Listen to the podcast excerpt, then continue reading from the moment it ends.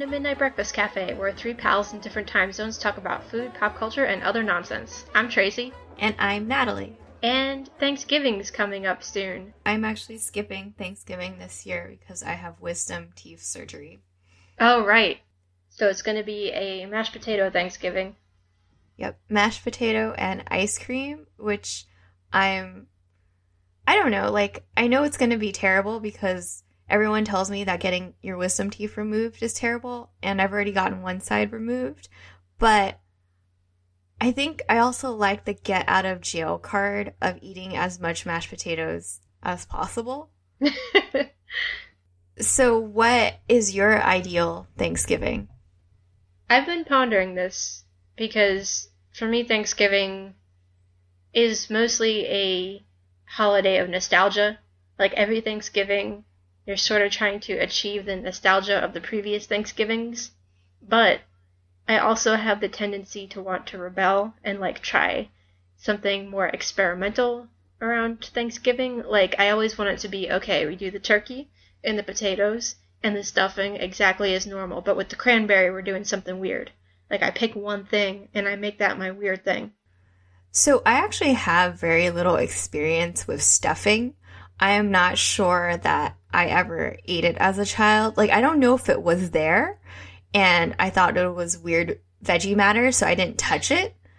Or if it was present, like, I don't, I don't remember because our Thanksgivings were always like very fusion. Like, we would have a turkey and like a ham and lasagna and like mashed potatoes and an assortment of pies and cakes but we would also have like sticky rice and egg rolls and chow mein and like sometimes like an uh, steamed rice Asian dessert for my grandparents who like didn't understand, you know, pies and things. so was the reason for this fusion that you had so many different family members who were kind of expecting something different or is that to you like what you consider like the perfect Thanksgiving set of foods? I think it was it was like, you know, the only time that the entire family got together and then there'd always be like a mystery new family member that would pop up and they're like, "Oh yeah, this is like your uncle's cousin sister from Canada." they're joining us this year. I think that it was just the way it was and like I'm pretty sure that it will carry on into my grown up generation, but possibly not the one afterwards. Oh, you think so? Yeah. Like, I know that my cousins and I would like a mix of like Chinese food and like American food, but I don't know if our children will have the same sentiment, especially since like the Asian food is still primarily being made by the older generation. But I think sometimes Thanksgiving is when the younger generation learns to cook or learns to appreciate traditional foods within that family. That's sort of when you break out all of your your most traditional recipes or like your family favorites. So what what were like the very traditional foods of your household and what are like the new fangled modern foods that you have introduced? well, I would say it's a pretty textbook American Thanksgiving. Like we would have Uh, okay, I would say textbook low lowbrow American Thanksgiving. Like we basically didn't have many fresh vegetables. It was like canned vegetables.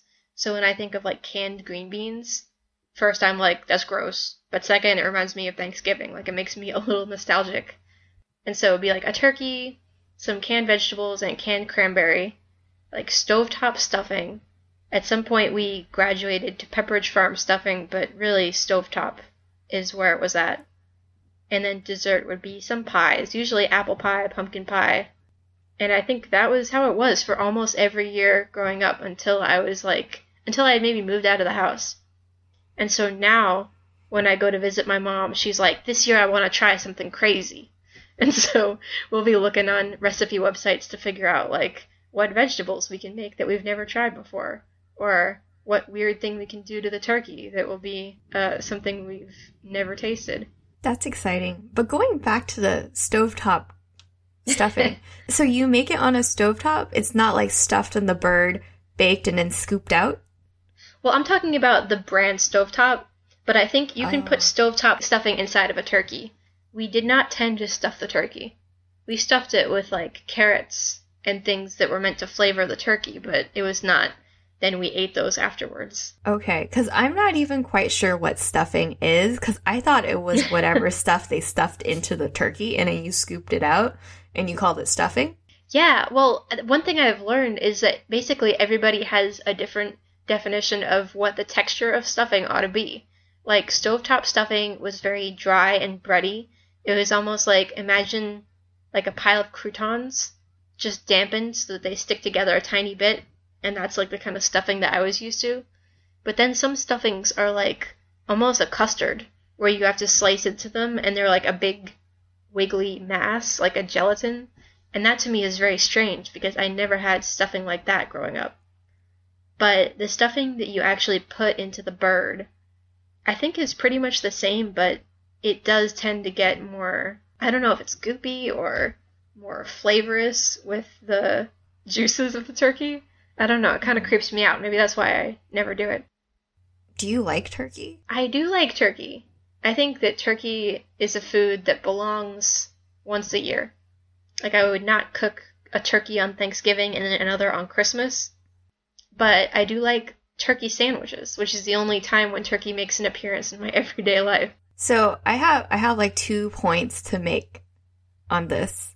The first is like my favorite turkey experience, which was one year my mom bought like a young brined turkey. It was like or maybe it wasn't brined, maybe it was a young smoked turkey. And what happened is like for months afterwards, there was just like a Ziploc tinfoil bag of turkey that was already pre-sliced and then she would make this like really quick turkey soup with like turkey and like napa cabbage Mm. and um, rice vermicelli and that was amazing like that tied us through the winter Oh, that sounds really good. our wonderful cold southern california winter and then my second thing was like I think on The Office there is like the sandwich that is like the ultimate like turkey, cranberry, mashed potato sandwich. And Yeah. have you had that? Cause that sounds amazing. I have had that. I want to say that it's called a gobbler. Um, but yeah, I've taken all the Thanksgiving leftovers and stacked them into a sandwich before.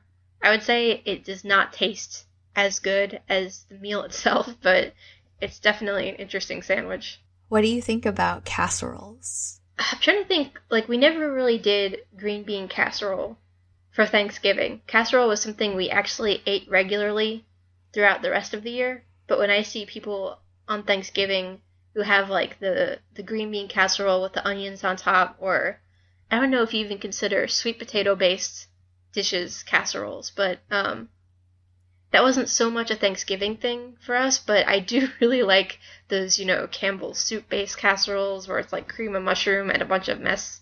Is lasagna a casserole? I think technically it is, but actually that struck me about your story is that I never have considered eating lasagna for Thanksgiving, but I think that sounds really good. So it would always be like um, one of my aunts would make a lasagna because that was like her specialty dish. And I love lasagna. I love like the kind of burnt, crispy corner piece. Oh yeah. Um, Have you ever seen the pan where you get only crispy corner pieces? It would be so hard for me to justify purchasing such a pan. yeah. Um, so like one of the aunts would be like her specialty was like the turkey and my mom's specialty would rotate around.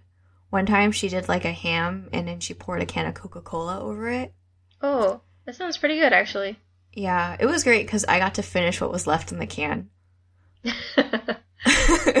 so, uh, with the exception of lasagna, I don't really, I didn't grow up with casserole, but I have discovered hot dish recently through company potlucks, and I love it. It is like one of my favorite foods now, but it's like one of my favorite foods that is strictly a sometimes food because you have like favorite foods that are frequent foods, and then there are favorite foods that you have like not all the time because it would kill you. right. And Now, when I looked up hot dish, it seemed like this was the sort of Campbell's soup plus vegetable plus meat type thing. But is there something specific that defines the type of hot dish that you're talking about? so my coworker always, whenever he's done it, he's brought a tater tot casserole. So it's like tater Oh. tots, some sort of condensed soup, bacon, cheese, and like sour cream or something. And it is amazing. And I've like described it to other people and they think it's disgusting.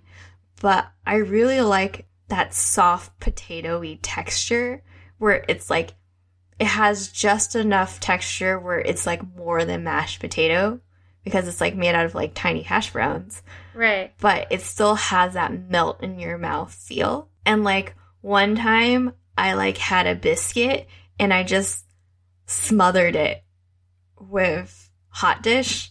So like it also soaked into the biscuit and made that soft as well. And I was like, this is like the best thing ever. I'm gonna go into a food coma in 20 minutes. But it is, you know, cheesy and creamy and soft and like the biscuit's like a little bit cakey. It is amazing. I highly recommend it. yeah, I am into that for sure. Is eggnog a Thanksgiving thing yet, or is it like strictly Christmas? I think it could go either way. Actually, I was at a liquor store the other day and they were giving away samples of some type of eggnog esque concoction. And I think actually I have never until that moment had spiked eggnog. And when I tasted it, I it sort of clicked in my head. This is how it was always meant to be. Like when you drink eggnog, it's super sweet and you're sort of like, "Oh my god, how could I drink more than a sip of this?" But when you drink it and it's super sweet and it's got whiskey in it or whatever goes in there, you're like, Mhm. "Oh, it cuts through it." It's actually kind of nice when you have a flavor to contrast it with. So I might actually be having a resurgence of eggnog interests this year, which I'm not sure if it'll happen at Thanksgiving or at Christmas, but we'll see. I was like reading slash listening to this kind of Puerto Rican eggnog, coquito, but it has like a ton of cinnamon in it. Ooh, that reminds me of like a horchata combined with an eggnog. Oh, okay. Coquito, the Puerto Rican version of egg- eggnog, brings a refreshing and tropical twist to the season. The concept of a milk drink thickened with eggs and loaded with rum is the same, but with a few tweaks. Sweetened condensed milk acts as an as a sweetener. Evaporated milk adds body, and of course, the island influence is asserted with coconut milk. Ooh, that sounds so creamy. One of the things I like the most about the holidays is the sudden appearance of strange drinks that you don't see very much during the rest of the year, possibly because they're kind of too hearty to drink during the summer. So I would classify eggnog in this category, but also mulled wine, apple cider, and hot chocolate are all drinks that I only do at this time of year. And those are all excellent drinks. I love mulled wine. When I was living in Shanghai, they have a annual Christmas market that the German expats put on. And and that's where I discovered like mulled wine or glühwein. Like they would always have these like really cute ceramic cups with like little wintry, snowy like house scenes on the cup and then they'd fill it with mulled wine and they put like a plastic cover on top. And of pro- it was probably exorbitantly priced but i loved it so much that i would like get a cup and walk around the christmas trees and the pretzels and the fake snow. Ah, but yeah so i love mulled wine. I love mulled red wine. I love mulled white wine. And the problem is that there's never enough people to drink it with me yeah, because you need to make a lot of it, or what's the point? you only make it like bottle at a time and it makes your whole house smell like Christmas. Yeah, perfect. So, how do you feel about drinking in front of family? This is something that up until really recently I did not like. Like I always had more strict rules about sort of how much and what I would drink in front of family as opposed to in front of friends. I don't know, lately I've sort of started to see the fun of drinking with family. Like whenever whenever I'm at my mom's house, usually I'm like, "Oh, I just made this new cocktail that you have to try, and I'll make some of that for her. And we kind of have like girls' night, and it's pretty fun. I like that a lot. Uh, but if I'm with more extended family, I think I have more of a sense of eh, maybe I better keep it a little less alcoholy than I normally would at a similar party with friends.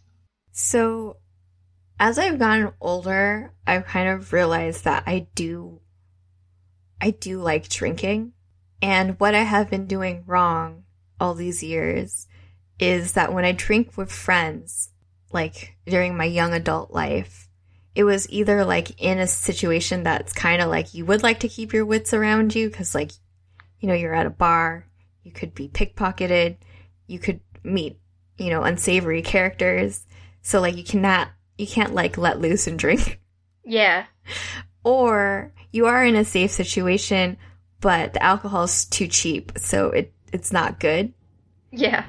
And the problem is that when I'm with family, like it's better quality alcohol still than like what I do for myself. So like I always want to drink, but you always have to keep your wits about you or something embarrassing could happen. But it tastes so good. And you know, like you have like older cousins, like older hip people who like are in the know about cocktails and such. And you're like, this is amazing. This tastes way better than whatever I got served at a college party. Yeah, I think one of the keys to slowing things down is instead of drinking a lot of cheap pre-packaged booze that is not even good to begin with, like cocktails are a very wise way to go because first of all, they're a little convoluted to make, so you can't just go crazy with them. And secondly, they kind of like you can hold one in your hand for a long time and like not feel like you need to really down it. Mm-hmm. And also, there's like a culinary approach to it that makes it more like a respectable endeavor, which is like I now approach cocktails the same way as I'd approach cooking, which is like I'm always looking for new recipes and new things that I can incorporate and so when I'm drinking it, it doesn't feel like I'm having a beer where it's like I'm kind of just drinking it to unwind or whatever. It feels like I'm doing culinary art with my mouth and Yeah. like it puts it into a mode where I don't know, you're not going to drink too much of it because you're supposed to be slowing down and appreciating it. Oh, man. I'm hungry and thirsty now. so, I know you're bringing a strata this year for Thanksgiving, but do you have like your like you have like a safety dish that you can pull out of your back pocket for potlucks?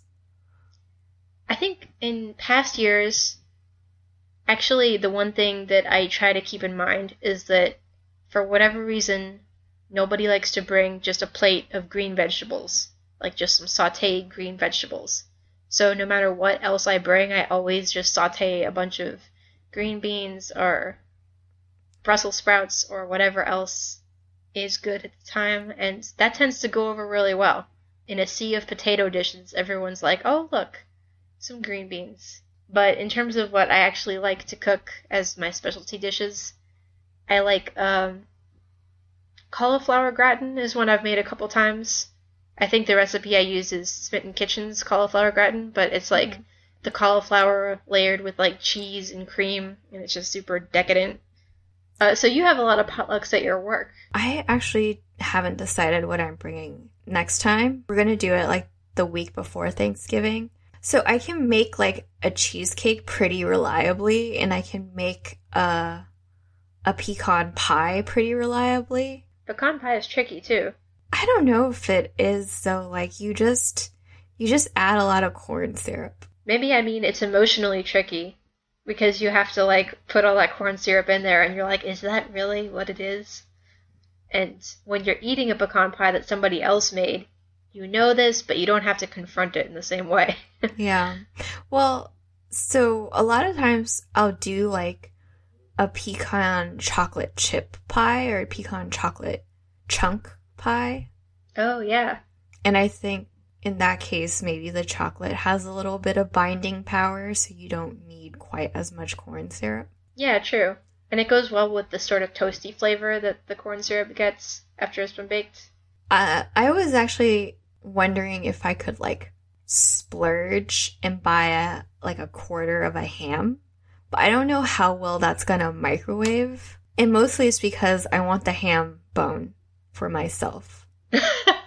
because I never get the ham bone and I want the ham bone. Like because like whoever brings the ham gets first dibs on the ham bone or like and then the host perhaps but I do like the idea of making like a, a soup out of the ham bone. Yeah, like a split pea soup. Yeah. Any kind of soup. Ham and potato. That's a pretty ingenious idea. I never thought of using other people's potlucks as a method for acquiring my ham bone. Well, I still like I'm I'll still have like bought the ham. Yeah, true, but you would have contributed something just as big probably. Like pecan Mhm. pies are kind of expensive to make. Yeah, they are. I do love pecan pie. It might be my favorite kind of pie. It's quite high on my list, but it's like something that I only want to eat a little bit of. Like my my true favorite might just be apple pie because I feel like I could eat an entire apple pie in one sitting. So I'm like pretty picky about my apple pies, and I I don't I can't make a good apple pie myself. Oh, really? I like it where you can cut through the apple with like the barest, you know, touch of your spoon, where the apples are really soft and then the syrup is it's thick, like so it's not watery, but it's not so thick that you're like someone put a lot of cornstarch in that. Yeah. Um, and then like you want a crust that's like just barely strong enough to contain the apple pie. Like I want like a really flaky, crumbly crust. But a lot of the times like people make a slightly stronger, tougher crust to like keep the apples from like, I don't know, breaking. And then so it's like too thick and then like it gets almost like rubbery once the apple has like kind of seeped through the bottom crust. And, you know, the apples themselves are, they're often too hard. Like, I want my apple pie to be sweet, but also tart. And then, like, a lot of times they're too sour or they're just straight up sweet and there's no tartness at all. But it's also kind of a moot point because like I want my apple pie to be great the first time I have it, but I will eat like store bought pie because it is an excuse or it's a vehicle for a scoop of vanilla ice cream and I can call it breakfast. yeah, something about an apple pie, it's just reasonable enough to be eaten at non breakfast times or non dessert times. Uh, but yeah, I would agree with everything you said about the consistency, the crust. I think the one thing that I kind of see as ideal for an apple pie is that the the side crust, like I don't really necessarily care about the top crust because it gets instantly ruined as soon as you break into it. hmm But I like it when the crust at the very end is kind of a good texture because sometimes that's the part that gets all burnt Yeah. and hard. And I really like it when that part is very flaky because that's my favorite part of the whole pie.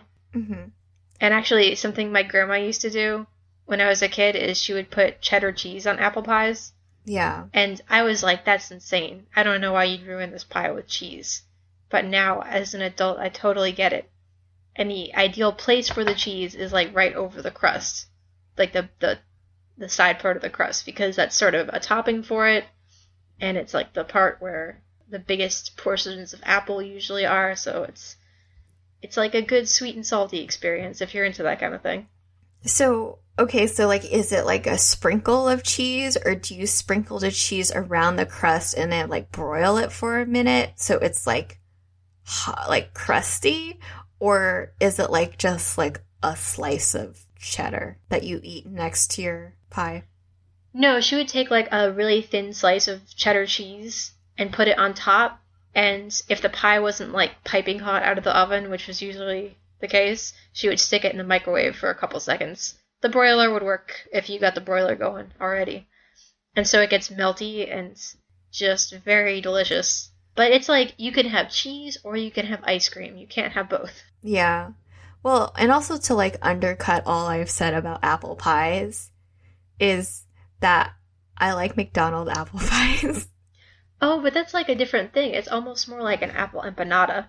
Like it's yeah. It's very good, but it's a different category of like crusty exterior and gooey, molten hot interior. yeah. I used to get them when I was homesick in China. Oh, yeah. That's the nice thing about McDonald's. It's the same everywhere, more or less. Or at least they have a couple staples that you can always rely upon.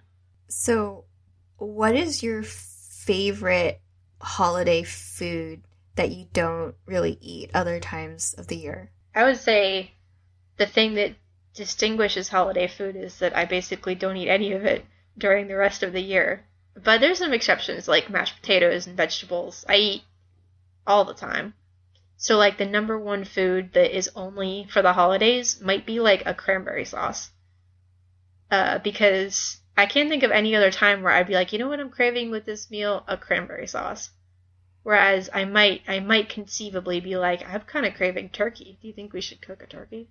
It's never happened, but it could. Mm-hmm. So when you were growing up, did your family tend to eat cranberry sauce? And if so, was it canned cranberry sauce or legit cranberry sauce? I think it was canned cranberry sauce, and it would still have that canned. You, you can see like the rivets of the can on it, yeah. and I never ate it because it was kind of like jiggly.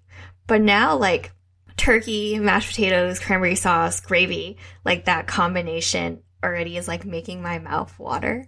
Yeah. Like it seems to go with it in a way that it it doesn't go with anything by itself. It seems like a monstrous just jiggle of non-fruit when it's by itself, but with the other stuff, like it becomes a sauce. I also think that growing up, Thanksgiving and Christmas were the only times that I got to eat like the kind of American food that you saw on TV. Things that like I totally could make and are probably like normal for you, like scalloped potatoes and like even like mashed potatoes.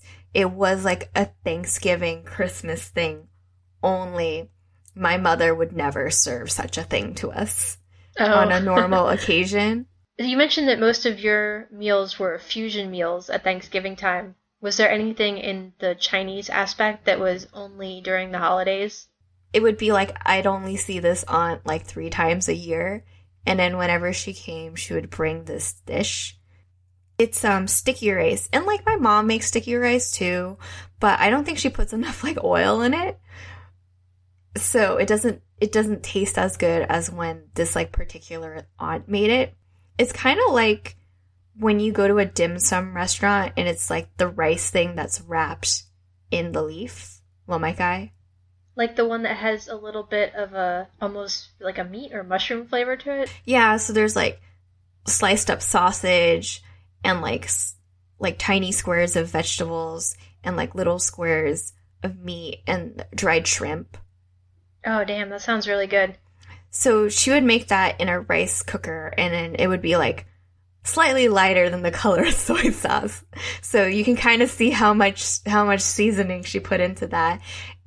It was like a little bit oily and like, you know, like glutinous rice is kind of chewy, but like every grain would be and it was just like amazing. I'm sure she just put like a whole like she just probably put a lot more oil and soy sauce and possibly MSG powder than my mother would put in it, but I really liked it and um it's it's called like nomi fan or um, numive. Oh damn! We'll have to find a recipe for that and post it in the links. I don't remember where I saw this, but somebody proposed that Thanksgiving should be moved to the middle of summer because we have Christmas so close to it and Halloween right before that, and these are both holidays that have like the same themes of abundance and togetherness, but there's nothing like that in the summertime. And I think there was great opposition to this because all of the Thanksgiving foods are autumn foods. And so the summer Thanksgiving would have to be like, I don't know, what, corn on the cob and hamburgers? I I am also a little bit oppo- opposed to this because you just can't have the same excess in the summer because it's too hot to cram that many things in your stomach. Yeah, true. March. I need something in March. Oh yeah, where's the March holiday? Where it's just cold and wet and you're all always at risk of running out of socks. and you just want you want something but it's past January so you know, the season of decadence is over. So, what do we need in the ideal March holiday? Should we embrace the rain, or should it be about getting away from the rain? I think it should be getting away from the rain, but with lots of colorful vegetables. Or like, I don't know, like a noodle soup holiday. Oh, Noodle yeah. soups come in all. s- Yeah, so like a noodle soup based holiday. I was thinking it could be a duck based holiday because ducks are really like the kings of the rainy season, so. So we would would eat things that ducks eat, and we would also eat ducks. If we want to celebrate the ducks by having them in attendance, I feel like we shouldn't eat them. Probably. Okay, fine, fair point. And then we honor the duck by eating all other animal based soups. That's right. There will be no eating of ducks, and a duck must be in attendance as the guest of honor. Or Yes. you may go to a place when there where there are ducks, like a zoo or a park might throw a celebration so that you can be near the ducks. so do we have a name for this? I thought of ducks giving, but it sounds like the duck is going to give you something. oh, or we would be giving giving ducks away. I just like the idea of putting duck onto other holidays, like Duckmas, Duckoween, We I like Duckmas. Duckmas. Duckmas. This is this is all very good, but I feel like we've definitely written ourselves into a corner where we now have to definitely orchestrate Duckmas. well, that's in four months. That's fine. We'll have a lot of time to prepare and figure out what the signature dishes of Duckmas are. What if we just made traditional duck dishes but with other animals? is that like Chick Fil A advertises like with cows? They're like, eat more chicken. So the ducks will be like, you know what's really good is a Peking chicken. Yeah. Let, let's let's table this discussion till later. I kind of want to hear what Stacy has to say about this. yeah, maybe we'll revisit Duckmas when it's time. I also wanted to do like a a cookie ranking discussion with you. Oh, okay. What are your favorite to make? What are your favorites to eat? What is the overlap? Oh, I wouldn't say that there's any cookie that I like to make that I don't like to eat. Basically, they, that's a hundred percent overlap. But my favorite ones are usually ones that are relatively foolproof. Like Mhm. nothing feels worse than making a cookie and having it turn out badly.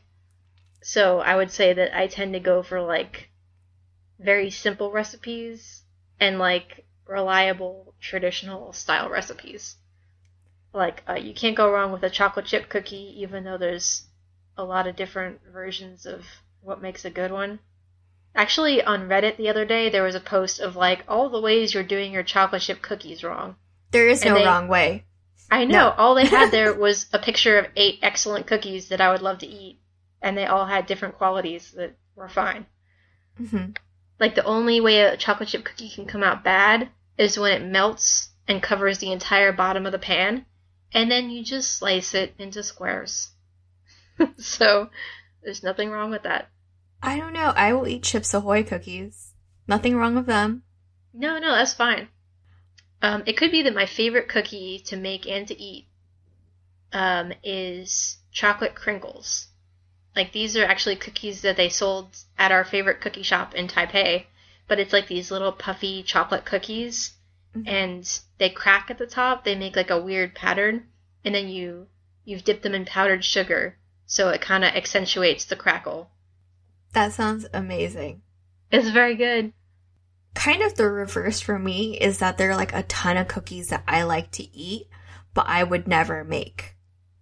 Like any kind of sandwich cookie, I am too lazy at this point in my life and I don't have anything to prove anymore. so I'm not going to make them. But I do love like the lacy oatmeal cookies with the chocolate in between, the lacy cookies. And they're called Florentines, I think. And sometimes they have like, mm, like nuts and like dried fruit in them if you want to be really fancy. I really like those Milano cookies. Yeah, I didn't even think about this in terms of very good packaged cookies. Like an Oreo, you're never going to make an Oreo that tastes like an Oreo. hmm So there's some things that are definitely why mess with perfection. my go-to fancy cookie right now isn't even a cookie, it's a blondie, which is still like cookie territory, I think. It is um like a chocolate chip or chocolate chunk blondie, but what's special about it is you mix in caramel and what's really good is they're like eh, they're okay when they come out of the oven, but if you wait like one day or two days, the caramel will soften and get all gooey. Oh, yeah. And then you're good. And which also makes it like kind of a good cookie to mail because they actually get better the second or third day. My current aspirational cookie is like the Mexican wedding cookie because like I had homemade ones like last year that were still warm and they're really good. Oh, yeah, I don't think I've ever had those. I don't even know if I know what's in them. It's just like chopped up nuts and then they're like rolled in powdered sugar. Oh, there's like an Italian cookie that sounds similar to that. Any kind of like piped cookie, I am far too lazy to eat or to make, but I do like eating them. Yeah, actually, I would say any cookie that involves a chilling phase. Like the other day, I made some pumpkin cookies. It was like a pumpkin chocolate chip cookie. And Mhm. when I realized that I had not read the recipe all the way through and they actually had to chill for an hour, I was very upset. Like things that have to chill, things that have to be rolled out and sliced are like a little bit too time consuming. But yeah, like I, I said at the beginning there was no type of cookie I didn't want to make, but you've you've brought to light many details I hadn't considered as far as cookie making complexity. yeah. Um, I guess like any cookie that requires a candy thermometer. Oh yes. But I have made homemade marshmallows and they're amazing but very dangerous because I'll just eat the marshmallow off the beater. One thing I do like around the holidays, which I would say is adjacent to cookies, because usually if I put together a package of cookies for somebody, I'll include something like this, is like nut mixes, like nuts and pretzels with spices. Oh man. It's like granola but slightly worse for you. Exactly. Like you can do like a more candy coating or like a spicy version where it's like Did you make Chex Mix as as a younger person? I was I was gonna say as an American. no, because I see the commercials of people around the holidays making making Chex Mix. I actually never did, not even once. And Chex Mix is my very favorite road trip food. Like now they sell Chex Mix in bags, like just like any potato chip. Mm-hmm. But yeah, originally this was like something that you made it as a party mix, Mhm. or like Muddy Buddies. Have you ever had those? I love them. I love them so much. and then I figured out what was in them, and then I was kind of appalled. Um, because my sister makes it, and it is amazing. So she takes like the the corn cereal because it's actually gluten free. hmm Uh, she takes a corn cereal, she coats it in almond butter, and then she coats it in chocolate, and then she coats it in powdered sugar. I was just like, that is a lot. The almond butter is like a lot, and then the peanut, or and then, then there's like chocolate on top of that, so it's like almond butter and chocolate, and then we're gonna just coat the whole thing in powdered sugar. Which I think the purpose of the powdered sugar is to prevent it from getting too sticky. yeah, But I guess it's the same as eating like M and M's. You know, like it's these little bitty candy bites, Mhm. and like you can eat just a few of them and be good, or you could eat a whole ton of them, and you weren't so good. But it's still the holidays, so who cares? Yeah, I I love them so much. I don't know. What do you think about like if a muddy buddy or like a bunch of muddy buddies met a bunch of Rice Krispies? Ooh, ooh, yes. It kind of sounds good, but I am unclear if the texture will be great. Because like part of the texture of a Rice Krispie is like you bite into it and then it just you just sink in. You just sink in all the way until your teeth touch each other. But like Muddy Buddies have that crunch and I like don't know if it is a good thing or a bad thing or what if you had just like you covered the bottom of the pan with Muddy Buddies and then you put the Rice Krispie on top so it'd only be on one side. Oh, Natalie, that's ingenious.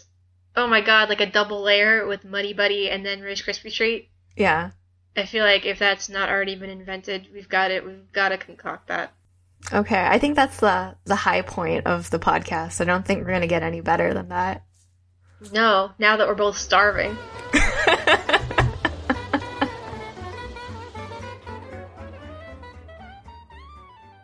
uh, but yeah, we'll update the blog with uh, the recipes that we've mentioned, and should we manage to concoct any of the nonsense that we've invented on the spot, then we'll put links to that too eventually. okay. Uh, so do we have recommendations, or was that basically already our gift to the world? Oh, so part of why I'm kind of like sugar crazed right now is that I am day eight or day nine into a 10 day sugar detox. And when I was, um, starting this podcast, I was gonna announce that my sugar cravings have disappeared, but that is obviously a lie at this point. Oh no. It is like a really interesting experience because it makes food taste different in kind of like a scary way. Scary in that like, you're like, oh yeah, I really am dependent on this sugar thing because I think about it a lot.